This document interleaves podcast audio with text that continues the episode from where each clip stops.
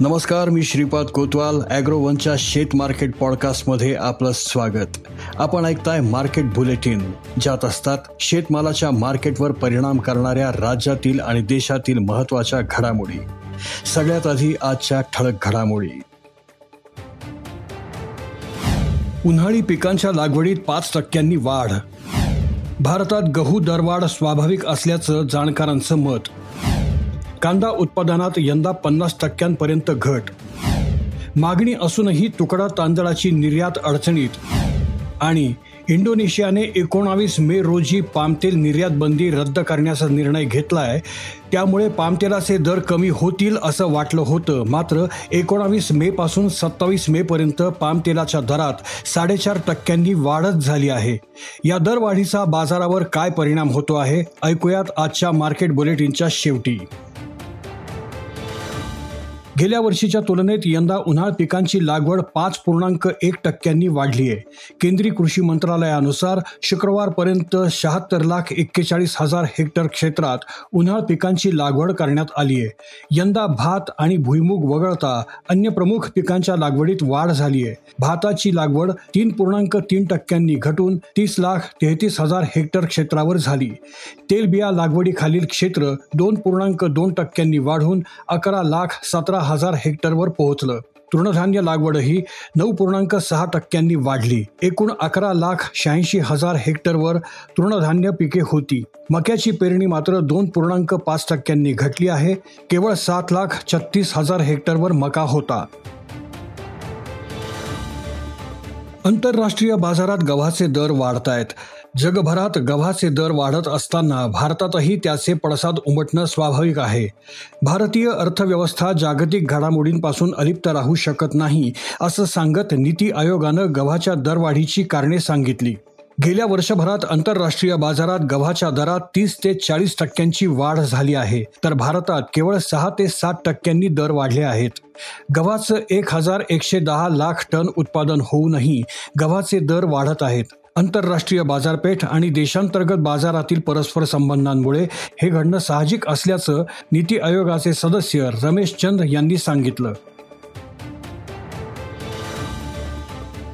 यंदा उत्तर महाराष्ट्रात दोन लाख पासष्ट हजार हेक्टरवर उन्हाळी कांदा लागवडी होत्या. मागील वर्षीच्या तुलनेत त्र्याहत्तर हजार हेक्टरनं यंदा लागवड वाढली. त्यामुळे विक्रमी उत्पादन होईल असा अंदाज होता. मात्र नाशिक धुळे जळगाव व नंदुरबार या जिल्ह्यात उत्पादनावर परिणाम झालेला दिसून येतोय. एकरी उत्पादनात नाशिक व धुळे जिल्ह्यात तीस टक्क्यांपासून पन्नास टक्क्यांपर्यंत उत्पादन घडल्याचं वास्तव समोर आलंय. उत्पादन व उत्पन्नाचं गणित बिघडल्याचं शेतकऱ्यांनी सांगितलं. सध्या शेतकरी कांदा विकत असेल तरी उत्पादन खर्चाच्या खाली दर मिळत आहेत. निचांकी चाळीस रुपये तर सरासरी आठशे पंच्याहत्तर रुपयांपर्यंत क्विंटलला दर मिळत आहेत यातून उत्पादनाचा खर्चही भरून निघत नसल्याचं शेतकऱ्यांनी सांगितलंय. रुपयांचं अवमूल्यन झाल्यामुळे तुकडा तांदळाच्या किमतीत तीन टक्क्यांनी घसरण झाली आहे. भातापासून तांदूळ बनवण्याच्या प्रक्रियेतून तुकडा तांदूळ तयार होत असतो.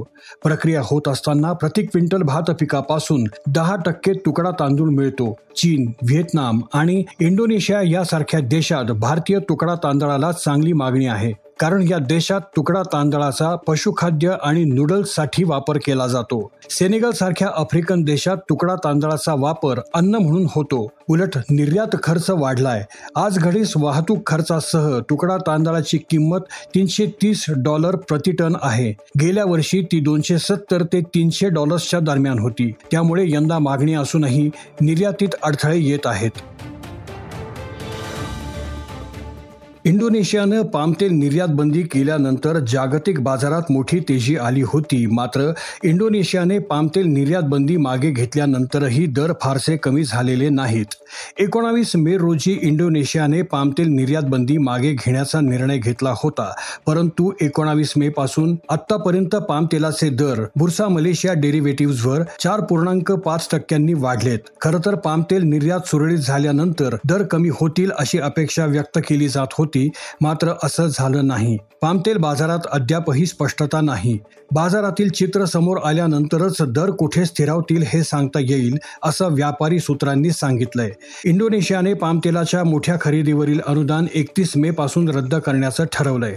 त्याऐवजी येथील सरकार किमतींवर निर्बंध आणू शकते तसेच पामतेल निर्यात सुरू असली तरी किती पामतेल उपलब्ध होईल याबाबत आयातदार साशंक आहेत.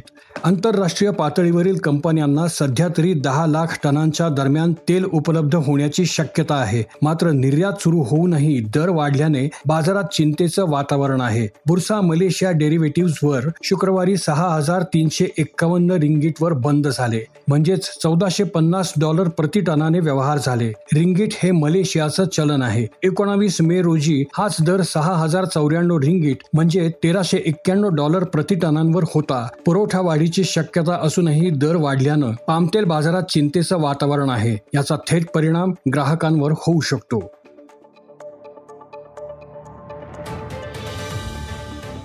आज इथेच थांबूयात. अॅग्रोवनच्या शेत मार्केट पॉडकास्टमध्ये उद्या पुन्हा भेटू. शेतीबद्दलच्या सगळ्या अपडेट्ससाठी लॉग इन करा W W W dot Agrowon dot com या वेबसाईटवर. ॲग्रोवनच्या यूट्यूब फेसबुक आणि इंस्टाग्राम पेजला फॉलो करा. धन्यवाद.